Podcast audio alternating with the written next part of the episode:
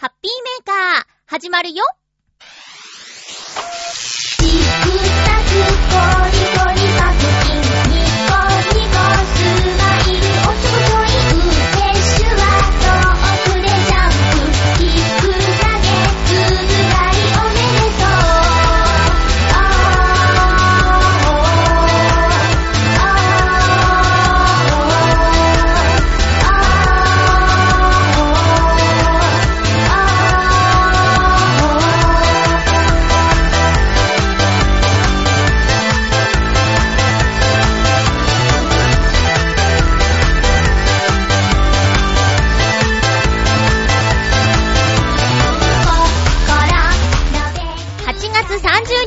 30日、まゆっちょのハッピーメーカー。この番組は、ハッピーな時間を一緒に過ごしましょうというコンセプトのもと、ちょわへよ .com のサポートでお送りしております。毎週のように天気が不安定ですけど、皆さんいかがお過ごしでしょうか？ハッピーメーカー今日も最後まで1時間、よろしくお願いします。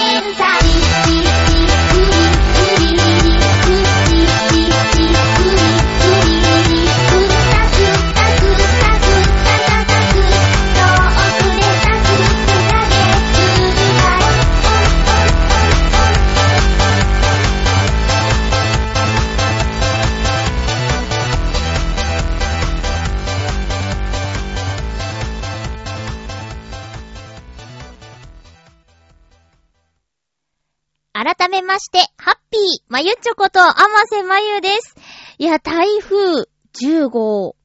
ていう、すごく変な動きをしている台風が、えーと、予想では、月曜日の夜中から火曜日にかけて、えー東北地方に上陸する可能性があるっていう段階で今収録しています。えー月曜日の午後ですね。今、月曜日の午後です。えーっと、なんだかいろいろお初な台風らしいですね。まずあの動きも、こんな動きをするのは初めての台風。そして、えっ、と、台風では最高齢になるっていう情報もあって、これウェザーニュースのね、記事であったんですけど、台風が生まれてから消滅するまでっていう長さでは、えー観測史上では最も長い台風になったということです。8月19日に発生して。で、もし29日の午前3時まで存在すれば、1970年の12号を超えて過去最長になったっていうことなんですけど、えっと、もうね、この時点で29日の今15時なので、もう超えちゃってますね。そしてあの、これ、ちょ、まあ、意外というか、まあそうなのかもしれないっていう感じなんですけど、さっき見てた情報番組によると、もし東北地方に上陸したら、東北に上陸する台風も観測史上初って言ってました。あの、直接上陸が初っていうことで、例えば関東を抜けて東北とか、そういうのはあるんだけど、まずあの、海から直接上陸するっていうのが初らしいですよ。なんだかね、大変、大変ですよね。いや、あの、今回は、その、何？あの、台風の大きさも、えー成長しすぎてて、このまま上陸したら、最も、観測史上最も強い台風のまま上陸するんじゃないかとか、いろいろと言われていたので、さすがに今回は、非常食というか、もし停電しても大丈夫なように食料確保とかね、えーしていたんですけど、なんだかちょっと北の方に、あの、予想が行ってしまって、関東に直接っていう可能性は今んとこ少ないようなんですけど、だからといってね、じゃあ東北は大変なんだからっていう感じなんですけどね。で、今、今日、この月曜日の段階で西日本、母親から朝、LINE が来てて、あの、で、雨がすごくて、電車がちゃんと動いてないから早めに仕事行きますなんていう連絡だったんですけど、それもさっきのニュースで、あの、岡山県にものすごく強い雨がずーっと降り続いていたっていうね、今朝の情報を見まして、ああ、このことだったんだって思いました。もうここずーっと数日間は、あの、台風というかお天気の情報を逐一チェックしている状態で、ただまあ最近ね、まあ、細かい天気なんですけど、ウェザーニュースの予想がね、外れがちなんですよ。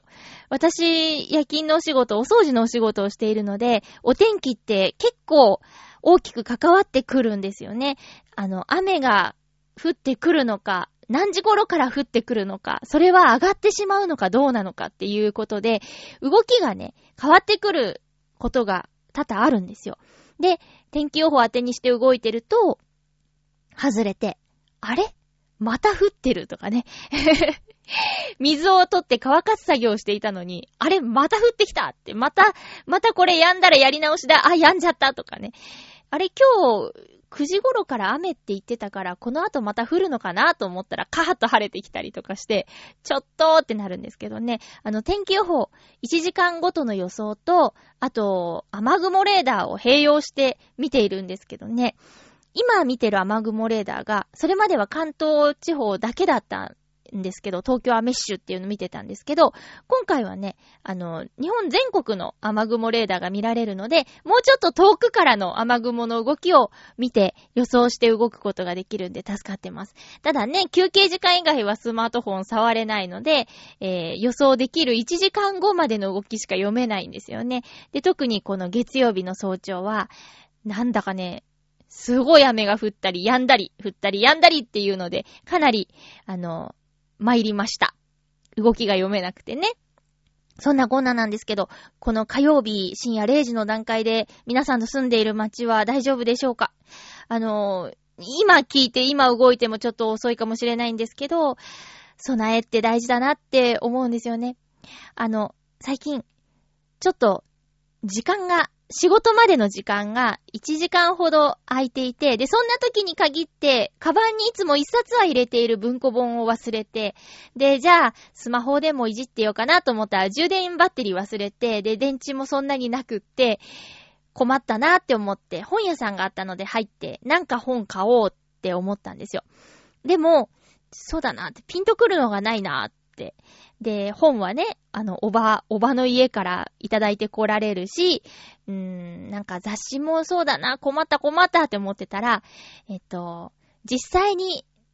編集者が試してランキング、防災グッズあれこれみたいな本があって、タイトル全然違いますよ。そんなような内容の本があって、それを選んで買ったところ、いっぱいドッグイヤーして、これは買ってよかったなっていう本でした。もちろん、あの、参考程度にっていうのはわかってるんですけど、それでも、何個かある本当の商品名を出して、これはここがいいけどここは良くない。ここは良くないけどここはいいっていうのを表にして、二重丸とか丸とか三角×とかで、あの、診断してあるんですよ。だから、全部丸なのがその人にとって絶対いいかとかじゃなくて、この丸は自分にとって必要なのかとかっていうので見ることもできるし、あの、なかなかさ、簡易トイレなんてどれも一緒かななんて思っちゃったりするけど、あ、そういういいとことこういう良くないとこがあるんだって見ると、あ、これにしようかなって選びやすかったりね。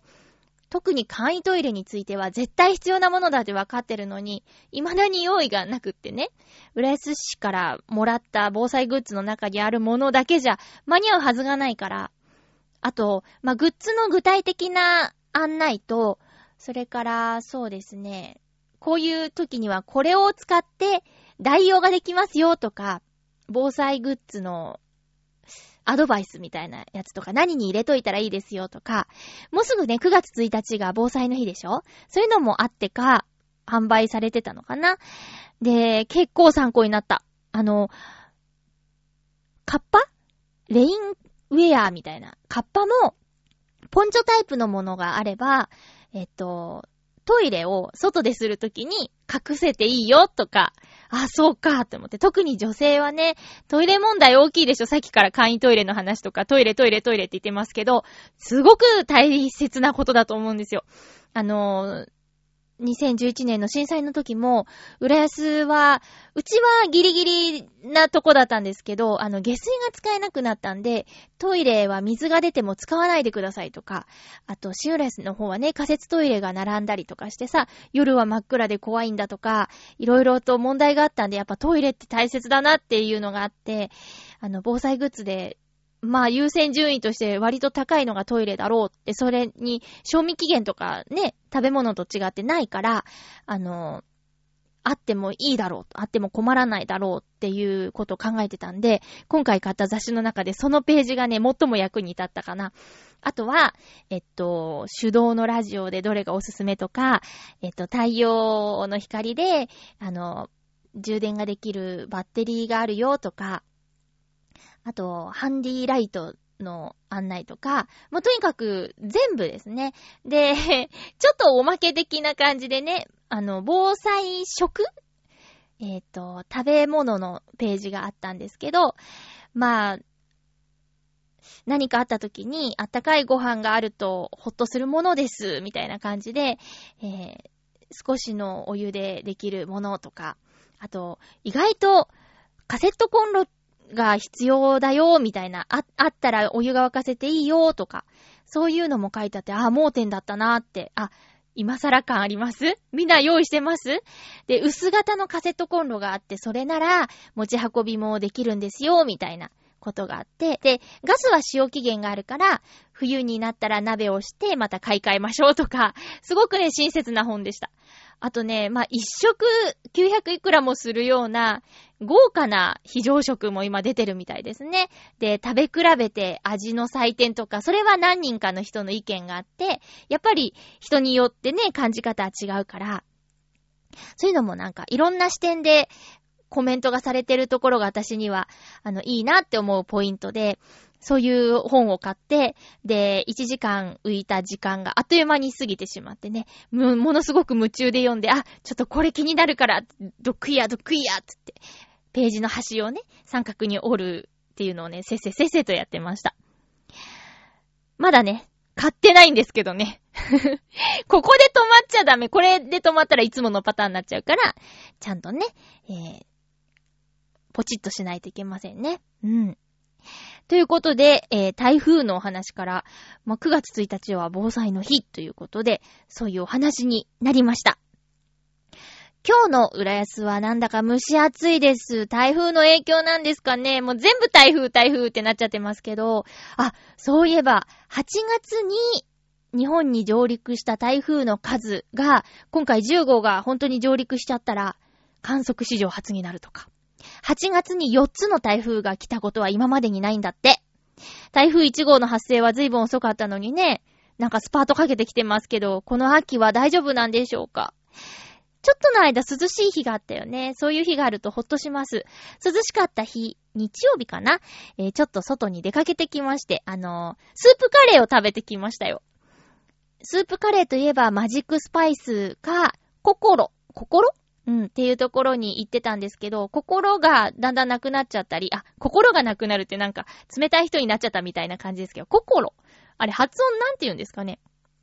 ちょっとややこしいから心にしようかな。心っていうスープカレー屋さんが割となんか食べやすくって、あと何店舗か知ってるところがあったんで行ってたんですけど、で、マジックスパイスは初めて行ったえー、スープカレー屋さんであり、なんか聖地のような感じ、特別な感じがするお店。で、今回友人が、えっと、テレビで見たっていう、えっとね、なんだっけ、ドミニカだっけな？っていうお店に行ってきました。で、ここも割と食べやすい系のスープカレーだったんですけど、スープカレーの基本のスープの味が4種類もあって、えー、オリジナルスープが、まあ、一般的なスープカレーの味、あとトマトベース、豚骨ベース、あともう一個忘れちゃった !4 種類あったんですよ。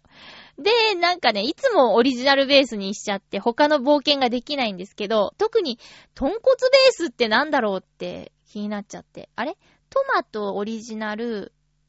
豚骨、あれなんだっけな。気になるね。気持ち悪いね。そう、そんな、えー、ドミニカに行ってきました。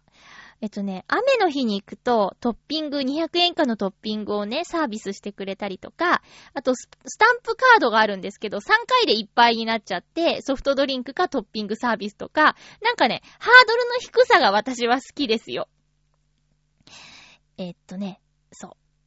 そのスープカレー屋さんには今回、初めてスープカレーを食べるんだっていう友達と行ってきました。まあ、あのー、スープカレーは、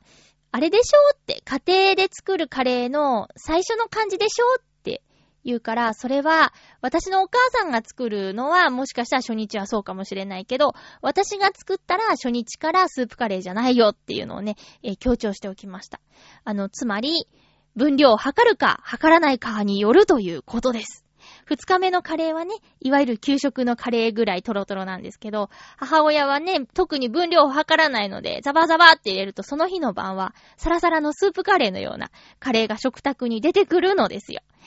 そういうイメージがあったみたいなんだけど、えっ、ー、と、初めてのスープカレーを体験したその友達は、あの、鶏肉のやつにしたんですけど、わーすごい柔らかいと。えー、骨からすぐ外れて食べやすいっていうことで、おおむね、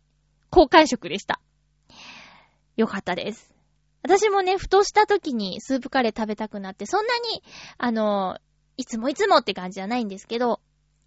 どうしてもね、大泉洋さんが広めたっていう、そういう意識もあったりして、じゃあ迷って近くにあるなら、スープカレー行っちゃおうかなとかね。で、辛いのが苦手だから、今回もね、ドミニカさんの甘口を選んでしまいましたよ。邪道ですかねドミニカ。ドミニカ共和国が出てきちゃうよね。えー、っと、スープカレー。あった。種類出てくるかな？で、えっ、と、スープカレーを食べた後は、うんと、イタジラでも最近話題になってた、クレミアっていうソフトクリームをデザートに食べに行ったんですけど、あのね、岡山に旅行に行った時、ちょいちょい見かけたんです。あの、ヒルゼン高原にもあったし、倉敷の美観地区にもあったし、なんか、あれ、クレミアってどこでもあるんだなって思ったんですけど、違いは、えー、今回プランタン銀座でクレミア食べたんですけど、50円高い。銀座の方が。岡山50円安い。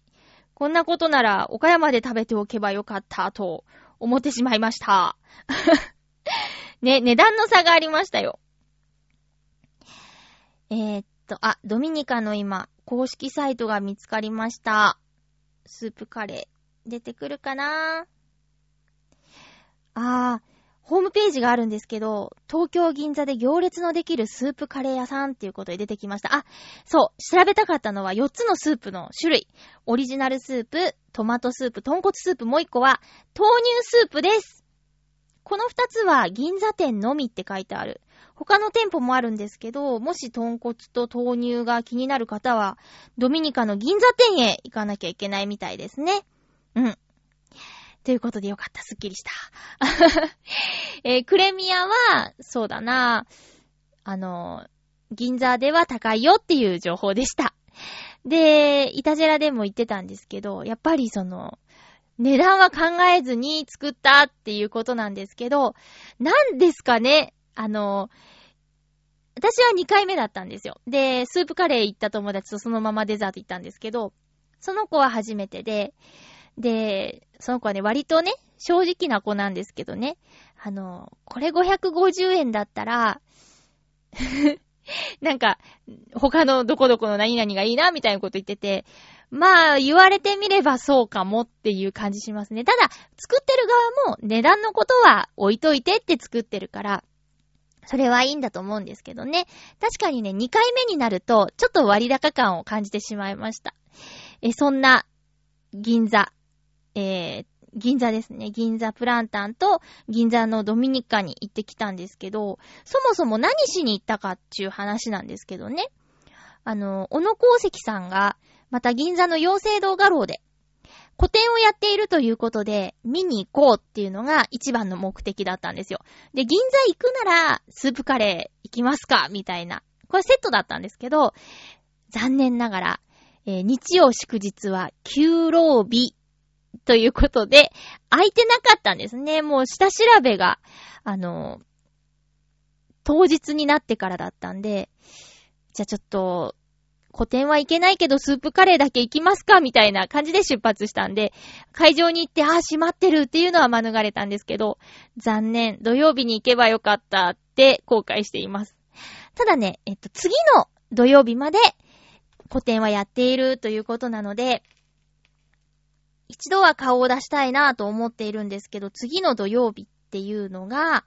9月の2日ですね。もしこの放送を聞いて、え銀座行けるよっていう方は銀座の妖精堂画廊で、あの、いつも話している版画家の小野功石さんの、えー個展をやっています。で、彼の作品はやっぱり写真で見るよりも生で見てほしい作品なので、えーお時間ありましたらぜひ行ってください。入場料等はかからないです。えーぜひぜひぜひとも見てください。よろしくお願いします。それではコーナーに行きましょうか。ハッピートーク今回のハッピートークのテーマはオリンピックということで、私が苦手なジャンルなんですが、どこまでお話できることやら、お便りが頼みとなります。ありがとうございます。まずは、ハッピーネーム、フクロウのキスさんからのお便りをご紹介したい。ご紹介したい。あ、はい、あ。最近ちょっと iPad さんがね、調子悪いんですよね。はい。ハッピーネーム、フクロウのキスさん、ありがとうございます。まゆちょさん皆様、ハッピー、ハッピー？今回のテーマ、オリンピックについて。オリンピックになるとテレビ局は、全種目放送などと広告をしたりします。私はフェンシングの愛好者なので放送に期待するのですが、毎回 BS の放送のみで地上波放送がありません。マイナー競技の扱いがひどすぎます。苦笑。当然のように今回のオリンピックも、の試合もまだ見られずにいます。まあそのうち熱心なファンが自分で撮影した動画か、FIE が決勝戦の動画をネットに上げてくれると思うので、それを楽しみにすることにします。それでは、ということで、ありがとうございます。このネットに上げるっていうのは、実際あんまり大っぴらにしちゃいけないことですよね。まあ、あの、公式、公式は除くですよ。うん。ファンの方が上げたやつは、今厳しいんじゃなかったっけ？まあ、暗黙のっていう感じなんですけどね。大っぴらにすると、ちょっとね、法に触れるぐらいの勢いじゃなかったっけ？なんかね、えー、っと、そうですよね。全種目放送って、実際そこまでフォローできないんじゃないかな。あの、同じ時刻に別の会場で別の種目をやってたりするでしょ？だから、あべ、まあ、録画して後からって言うんだったら全部もできるのかな。ただ、知らない種目も、まあ、マイナーと言われている。もうフェンシングは別にマイナーじゃないと思うけどね。あの、活躍した選手がいてさ、あの、東京オリンピックの招致の、誘致の、あの、PV にも、フェンシングの映像出てきたりしてたしさ、そんなマイナーに入んないと思うけどさ、なんか、それでももう全然わからないような、って言ったら、まあやってる方に失礼だけどね。あの、種目も入れたら、どんだけの量になるんだろうね。で、スポーツだからさ、そんなに編集入れるわけにもいかないし、で、どこの国のど、どの選手を、じゃあ編集で少なめにするかとかっていうのも結構大変なことだしね。全種目放送なんて言うから期待しちゃうんだよね。そんなのは花から難しいっすよって。それこそ、あの、オリンピック協会さんかなんかがサイトを作って、各種目のね、動画配信をすしますって言った方がシンプルだし、見やすいしね。何日の何、ん？何回戦の、じゃあ例えばフェンシングの様子はこちらって。で、まあ臨場感とかっていう面では、まあ選手に活躍してもらって注目度を上げるしかないのかな。だって、ね、放送されてる種目もあるわけで、やっぱりね、期待値の高い、今回だったらテニスとか、あと柔道とか、卓球とかも早朝中継してたでしょ？もうそれは、じゃあ全部を平等にっていうのはなかなか難しいからさ、あの、スポンサーとか視聴率とかね、地上波どうしてもそういうのが関わってくるから、そこに耐えられるだけの注目度っていうのを集めないと、地上波でリアルタイムで見るっていうのは、なかなか難しいっていうのは、テレビの世界の人の話をちょっと聞いたことがある身としては、感じていますけどね。でもファンの意識としては、今、今まさにやっているこの今、今見たいんだよっていう気持ちも、もちろん、理解できる。うん。東京オリンピックの頃にはそうしてさ、ネットで配信っていうのがもうちょっと、あのー、できるといいですね。うん。なんかもっともっと未来になったらさ、あの、何分割もテレビがされてさ、じゃあ今これ見たいとかさ、こう、会場選択とかできて、その選んだ画面がバーンって大きくなったりとかっていうのがテレビでできるようになるといいですね。今でも地上波でそういうのはあると思うの。二分割とかさ。今何分割まであるんだろうね。それはできると思うんですけど、でも、じゃあオリンピックのとか、あと、あ、そうか。そうか、地上波で全部はやってないけど、ケーブル CS とか BS とか合わせたらもしかしたら全部やってるかもしれないのか。スポーツ専門チャンネルもあるもんね。そうか。じゃあお金を払わなきゃ見られないっていうのが嫌なわけですね。うん。もうもうこの期間だけ入るしかない。ないですね。そうなってくると。私は今、あの、ケーブルテレビの j イコムさんで、あに、加入してるんですけど、以前は、ケーブルテレビのチャンネル見放題パックみたいなやつに入ってたんですよ。ただもう最近は、あの、地上波の番組を追いかけるのでいっぱいで、ケーブルテレビの番組まで見られないなーって思ってるので、そういうスポーツチャンネルとかさ、あの、専門のチャンネルは見られなくなってるんですけど、それでもあの、なんていうか、コンパクトパックみたいなのに入ってたらしくって、最近ちょっと j コムショップに行く機会があったんですけど、契約内容の見直しみたいな感じで、今どんなプランに入ってるのかっていうのを改めて聞いて、え、それ見れんの？え、見れたの？そっか、もったいなかったなっていうのを気づいたぐらいに、テレビ、そのケーブル的なものに触れる機会がないんですよ。多分、袋のキスさんも、日常あまりテレビ見ない派じゃないですか。見ないタイプでしょ。で、こういうね、スポーツとか興味のあるフェンシングとかの時には見たいけどっていう感じだとなかなかね、あの、お金払って契約するチャンネルに入るっていうのはハードルが高いですよね。難しいとこですね。そうか、観戦、観戦の方法について。これね、2020年東京では改善されるといいですね。続きまして、ハッピーネーム、コージーアットワークさんからのお便りをご紹介します。はい。まゆっちょハッピー、ハッピー？今回のオリンピックで一番燃えたのは、やはりバスケットボールです。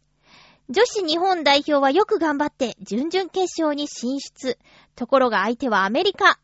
女子アメリカ代表は1996年のアトランタ五輪から20年間に行われた88回の国際試合でたったの1回しか負けていない女王、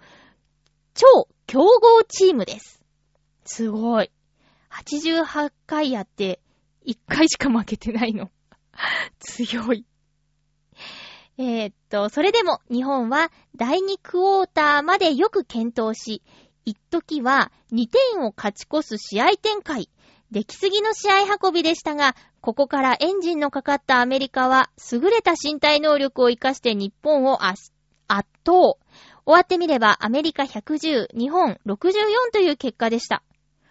でもこんなに入れたんだ。すごいね。それでも、ベスト8入りは、立派です。一方、今回も日本が出場できなかった男子バスケットボール。決勝はセルビアとアメリカでした。アメリカ強いね。名門デューク大学のヘッドコーチ、コーチケイこと、バスケットボール殿堂入りしている名称、マイク・シャセ、ん？シャシェフスキー、シャシェフスキー監督率いるアメリカチームは、全員が NBA の選手。え？プロでやっていいの？金メダルを取るのが義務という大人げないチームです。あれ、オリンピックってアマチュアの選手だけじゃなくて、プロもいいんすか？ちょ、その辺、そんなことすら分かってない私。一方、セルビアのメンバーに NBA 選手は一人だけ。勝ち目があるとしたら、国際ルールに慣れていない上、個人プレーに走りがちなアメリカの選手たちを、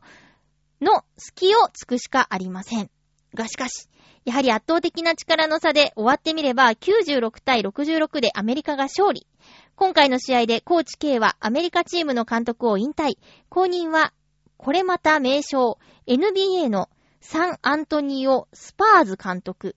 グレッグ・ポポビッチが引き継ぐとのこと。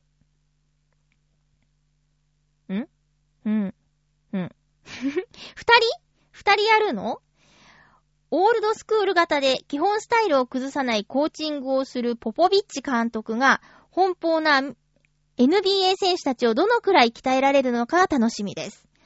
次回東京では国際舞台にあまり縁のない日本代表チームも参加国代表になるはず。アメリカに勝てとかメダルを狙えとかの無茶は言いませんが、ホームコートアドバンテージを活かして、せめて 10, 10位くらいを、10位以内を目指してほしいものです。では、ということでありがとうございます。バスケットボールが好きなんですね。もう、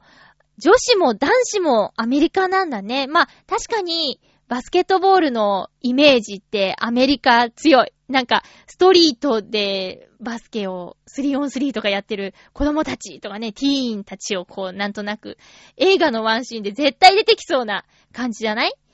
こう、バスケットボールがたしなみみたいなね。そんなイメージあるんですけど、やっぱ小さい頃からやってると違うんですかね？日本はだって野球強いもんね。小学校で野球やる人結構いるからっていうのがね、あるのかな。まあ、でも相撲は日本人選手少ないですけどね。まあ、あれは特殊か。体格も必要だしね。日本の国技だからって、みんなが相撲やって、みんながあんなね、体格だったら電車とか大変ですもんね。えー、そうか。次回は、開催国代表ということで出られるかもって、そうだったね。なんかワールドカップも日韓共催の時に日本出られたもんね。ちょっと免除あるのかな。自力で出られる方が嬉しいんだろうけど、やっぱり、どんな形でも出たいのかしらね。うん。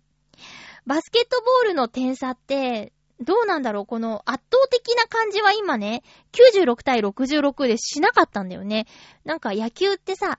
10対0とかさ、そういうなんか、感じ？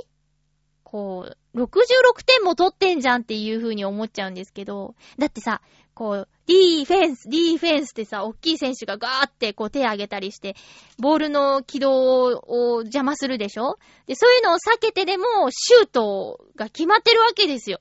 女子の方もさ、100 10対64って、64点もシュート決まってんじゃんっていう風に思うんだけど、それでもやっぱり、まあ、倍近く違うからか圧倒的って言われちゃうのかな。いやーなんかね、どうなの ?NBA の選手が全員ってさ、ね。まあ、なんかお、勝ちに来てるんだろうね。大人げないっていうか、勝ちたい一心なのか、いや、あれ？プロはいいんだっけ？だから、あれ？プロいいんだっけ？その辺が、その辺がもう超曖昧な感じで話し始めてしまいました。えー、っと、もう一通いただいているんですよ。コージアートワークさんからです。ハッピートークもう一つです。まゆちょ、ハッピーハッピー次は東京オリンピックという前に日本には片付けてほしい問題がいくつかあります。その一つで最大の問題が福島原発です。そもそもオリンピック誘致の際に安倍首相が福島の問題はコントロールされていると発言しているにもかかわらず、実際には何一つコントロールされていません。確かにこの言葉、聞き覚えがあるな。メルトダウンしてからも、ん？メルトダウンしているかもとか言われていた核燃料は、メルトダウンどころかメルトスルーしてしまっていると判明。はっきりした現状確認も未だにできず、ただ冷やし続け、汚染排水は増え続け、漏れ続けています。世界のアスリートを招いて行う大会が環境に関わる問題で嘘とまでは言わないまでも間違った約束の上に開催されるのは非常に恥ずかしいことだと思います。今も多くの人が苦しんでいて何世代にもわたって影響が続く可能性がある問題なのでこれについてはオリンピックの影に隠れて忘れたり軽視してほしくはありません。他にも言いたいことはあるのですが、それは番組ではなくて他のところで言うつもりです。4年後に何の気遅れもなく東京オリンピックを歓迎できるようにしてほしいものですね。では。はあ、そうね。まあ、浮かれてね、わいわい、ようこそようこしょ、つって、あの、言ってるようなことでもない、みたいなね、まあ、厳しいご意見も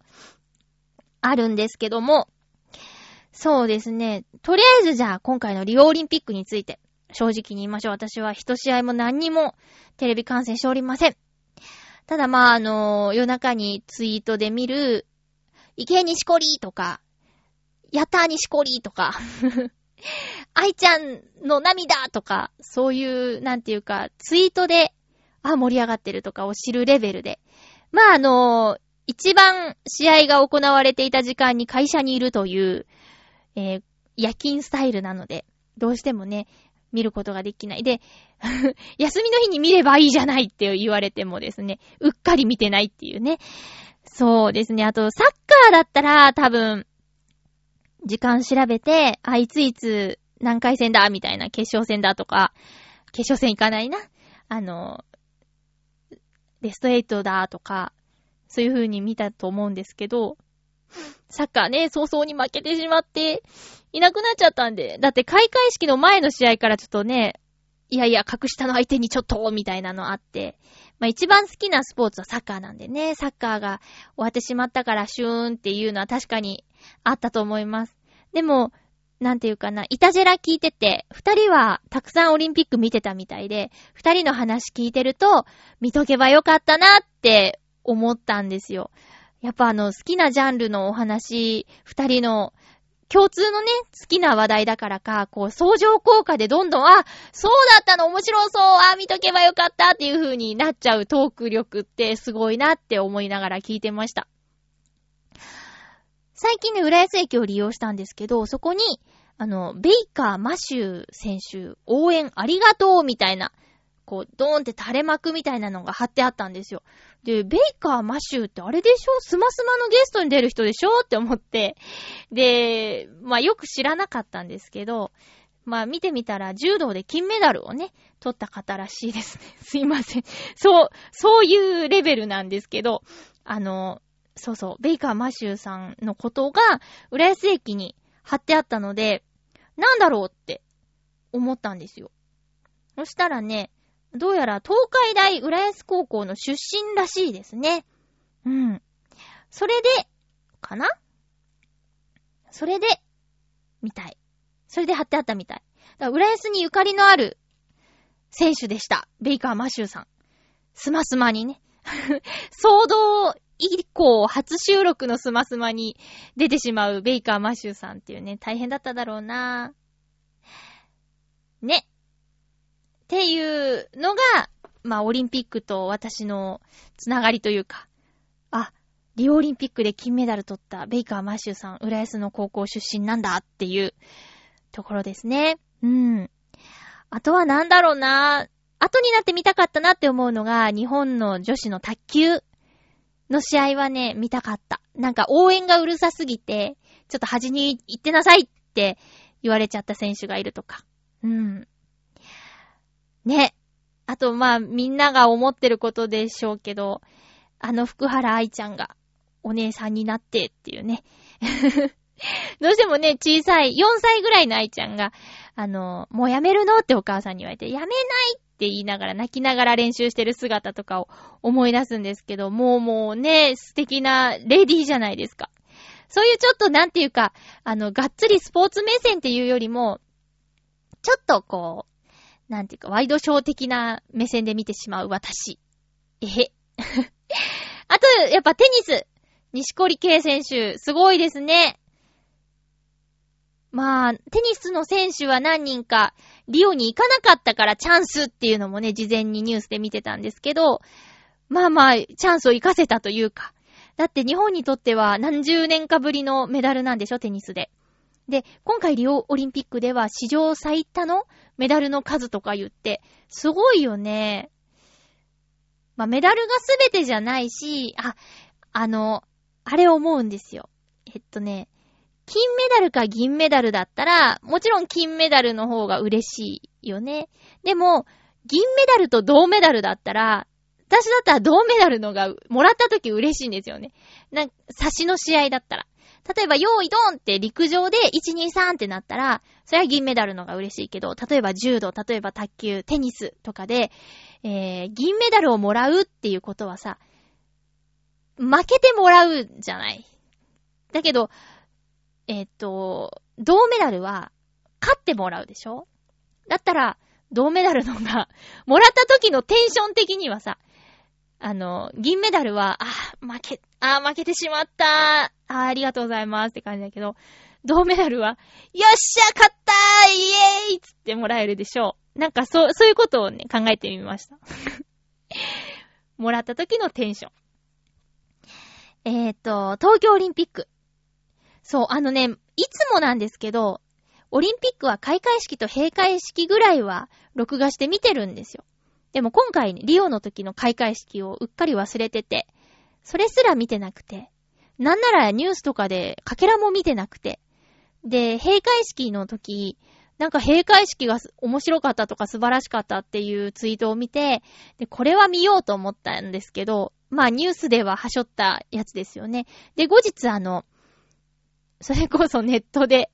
これ公式なのかな？わかんない。なんか別に雑音もなくて、すごいクリアなやつだったんですけど、えー、ネットで見まして、あ、確かに、この君が代のアレンジ、神々しい、神々しいな、みたいなんとか、あと、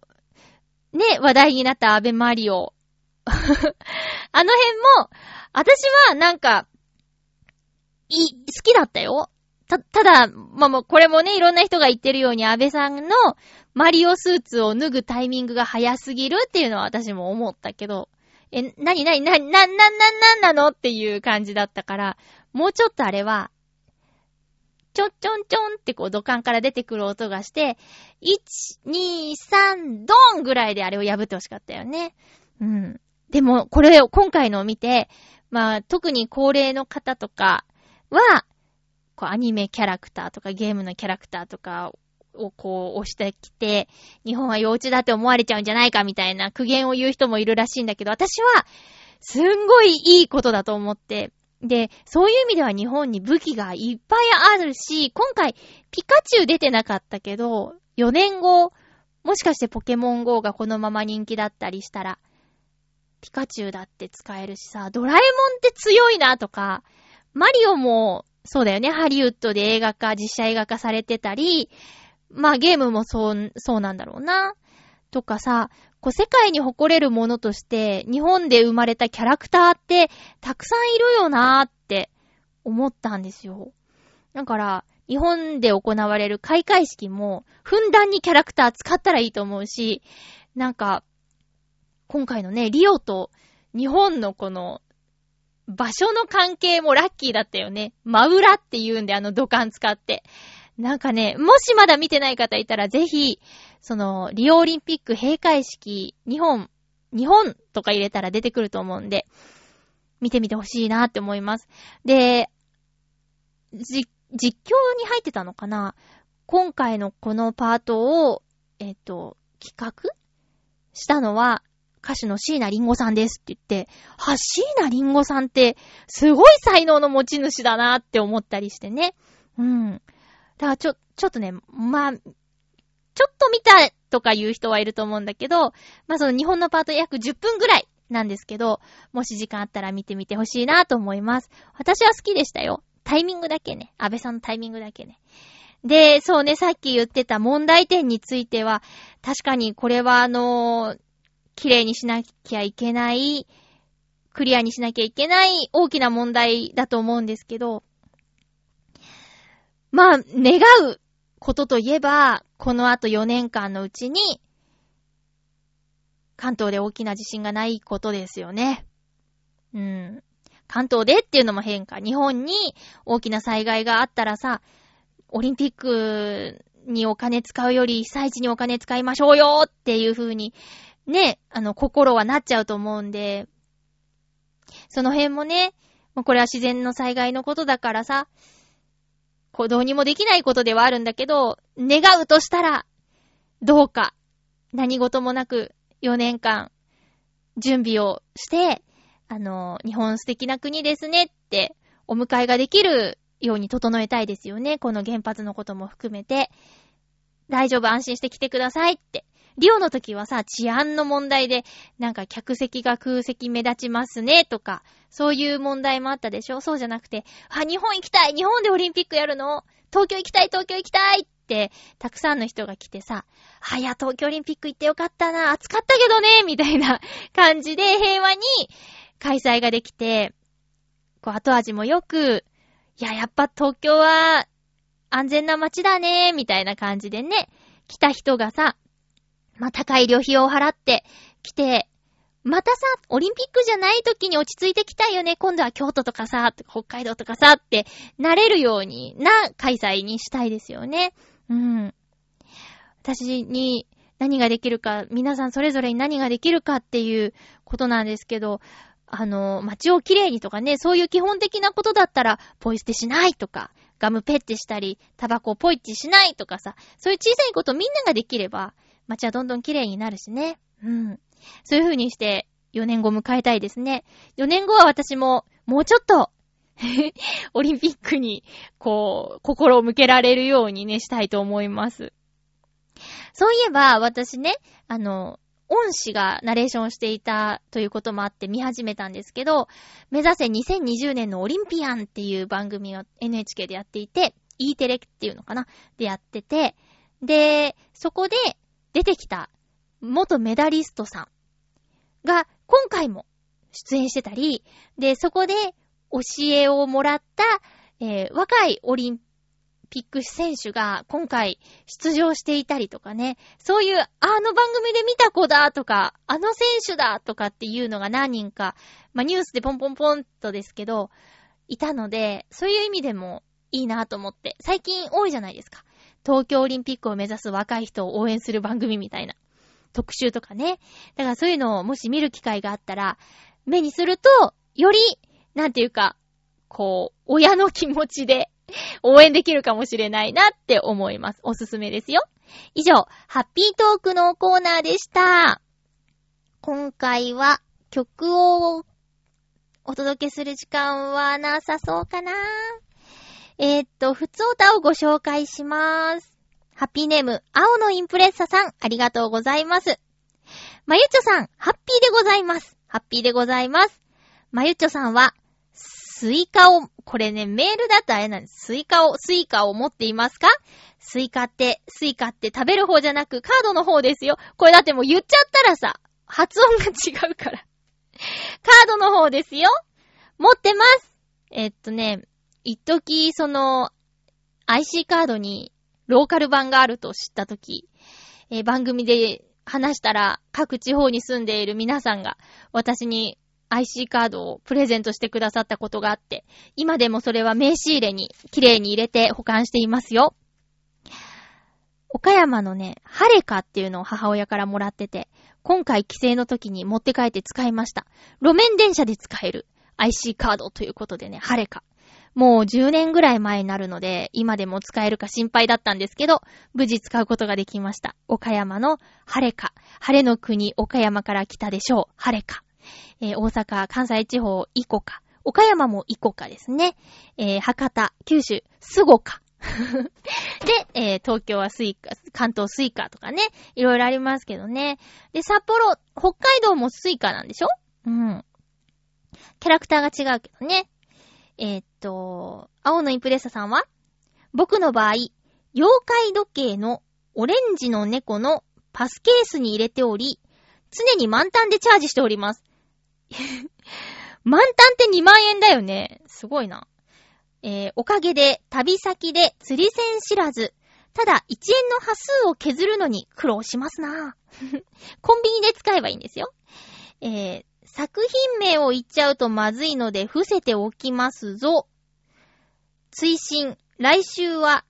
自動車レースを観戦する予定です。高いチケットを払っていきますので、楽しみですなぁ。レポートは前半後編、前編後編とで分けておきますぞということで、作品名を言っちゃうとまずいので伏せておきますぞって何のこと？何のことかな？いつもね、青のインプレッサさんからのメッセージはね、謎が残るんですよ。どういうことなんでしょうかっていうね。うん。自動車レース、来週、来週行われる自動車レースのどこかに行くというか、あ、場所を知られたくないってことかな？あ、青のインプレッサさんだってなりたくないっていう ことなんですかね。えー、っと、持ってます。カードね。いっぱい持ってます。いっぱい持ってても意味がないっていう、実際ね、使うという意味では意味がないんですけど、でも、見ると、あ、あの時ハマってたとか、これはでもね、送っていただいたものだから大事にしたいなって思って今でも手元にあります。えーと、ふつおた、ありがとうございました。それでは、コーナーいきますよ。今週のおすすめの一本。今週も映画館で映画を見てきました。なんか最近ちょっとトトトトって言ってきたんですけど、ちょっと贅沢かな。だいたい水曜日に行くんで1000円なんですけどね。えー、今回は X メンアポカリプスあれ？タイトル合ってる ?X メンの最新作を見てきました。あ、逃げた。これの予告編を見て、そしてデッドプールを見て X メンのキャラクターが出てきて、見たいなと思って、この最新作公開までに、X メン、X メン2、X メン3、そしてファーストディシジョン、なんだっけ、フューチャーパスト、なん、な、そこまでか。それを見たんですよ。で、今回、アポカリプスを見たんですけど、えー、っと、感想としては、予習しといてよかったっていう感想です。あのー、試写会のタイミングだったのか、割と私がフォローしている人で、X メンの最新作を見た、一足早く見たっていう人がいたんですけど、何人かの人が、X メンの知識がなくても楽しめましたって書いてあって。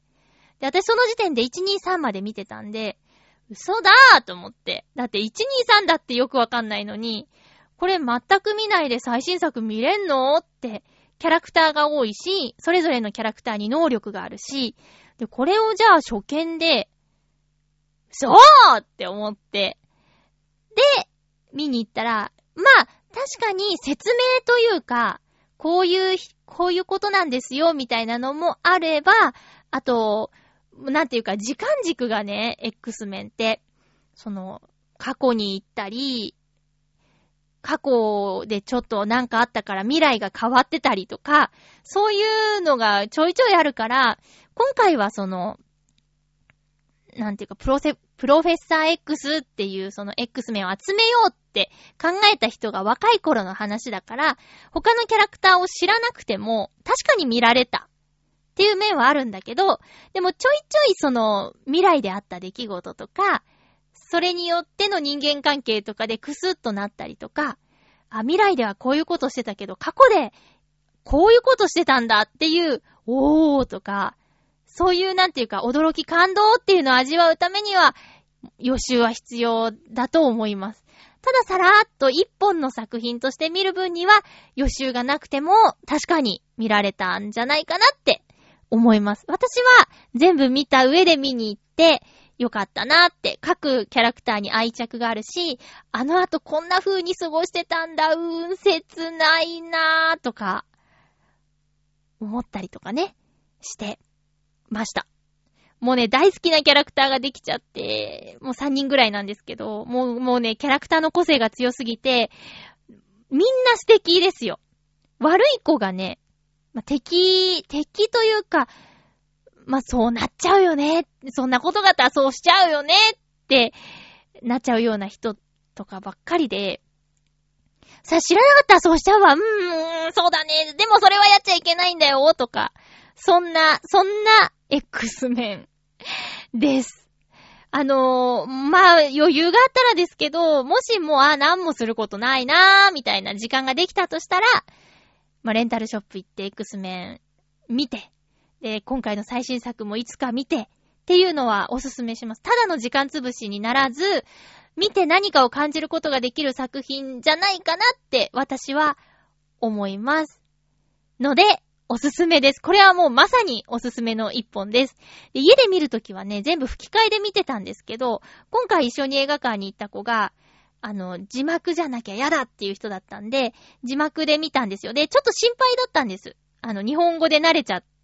その慣れたキャラクターたちが英語で喋ってるのを見て、私は大丈夫だろうかってちょっと思ってたんですけど、全然問題なく、で、2時間半っていう割と長い作品なんですけど、全然あの、飽きることなく、一気に、一気にっていうか、あの、見ることができました。で、見終わった後もね、なんか喋りたくなっちゃうような、えー、語り合いたくなっちゃうような作品だったので、おすすめです。以上、今週のおすすめの一本のコーナーでした。では、次回の予告をしたいと思います。次回は、9月6日の放送、9月4日収録したいと思います。ハッピートークのテーマは、今、あの、レッドタートルっていう映画の公開に合わせて、ジブリの総選挙っていうのをやっているらしいんですよ、ジブリさんが。企画してんのかな？どこが企画してんのかな？スタジオジブリ総選挙っていうのを今やってるらしくって、で、これの上位5作品を映画館で上映しますっていう内容らしいんですけど、じゃあ、あの、ハピメーカーのリスナーさん、まあ、テーマで何度かね、好きなジブリ作品みたいなのをやったことあると思うんですけど、まあ、今回改めて、また聞いてみようかなって。見るタイミングによって好きなもの変わったりするかもしれないし、今、あなたが好きなジブリの作品を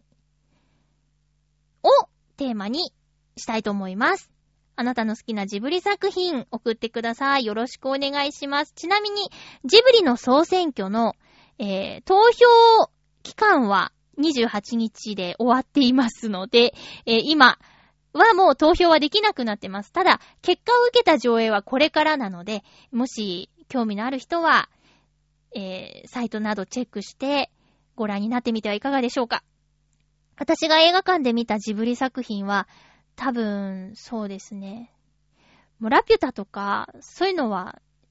テレビだったから、何から見たのかなちょっと思い出せないですね。トトロももちろん、テレビだったからね。はっきり覚えてるのは耳をすませば。魔女の宅急便。まあ、魔女の宅急便かな？映画館で初めて見たジブリ作品は。うん。でもまたあれ大きなスクリーンで見られるってなったら行っちゃうかもしれません。まあ、行きつけの映画館であればですけどね。ということで、えー次回のテーマはあなたの好きな、今好きなジブリ作品ということで、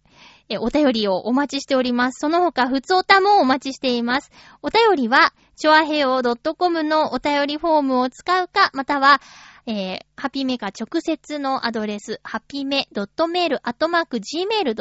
宛てに送ってください。よろしくお願いいたします。このアドレスはね、携帯に登録しておくと便利ですよ。ふとした時にさらっと送れるんでね。えーで、見るのも私だけなので、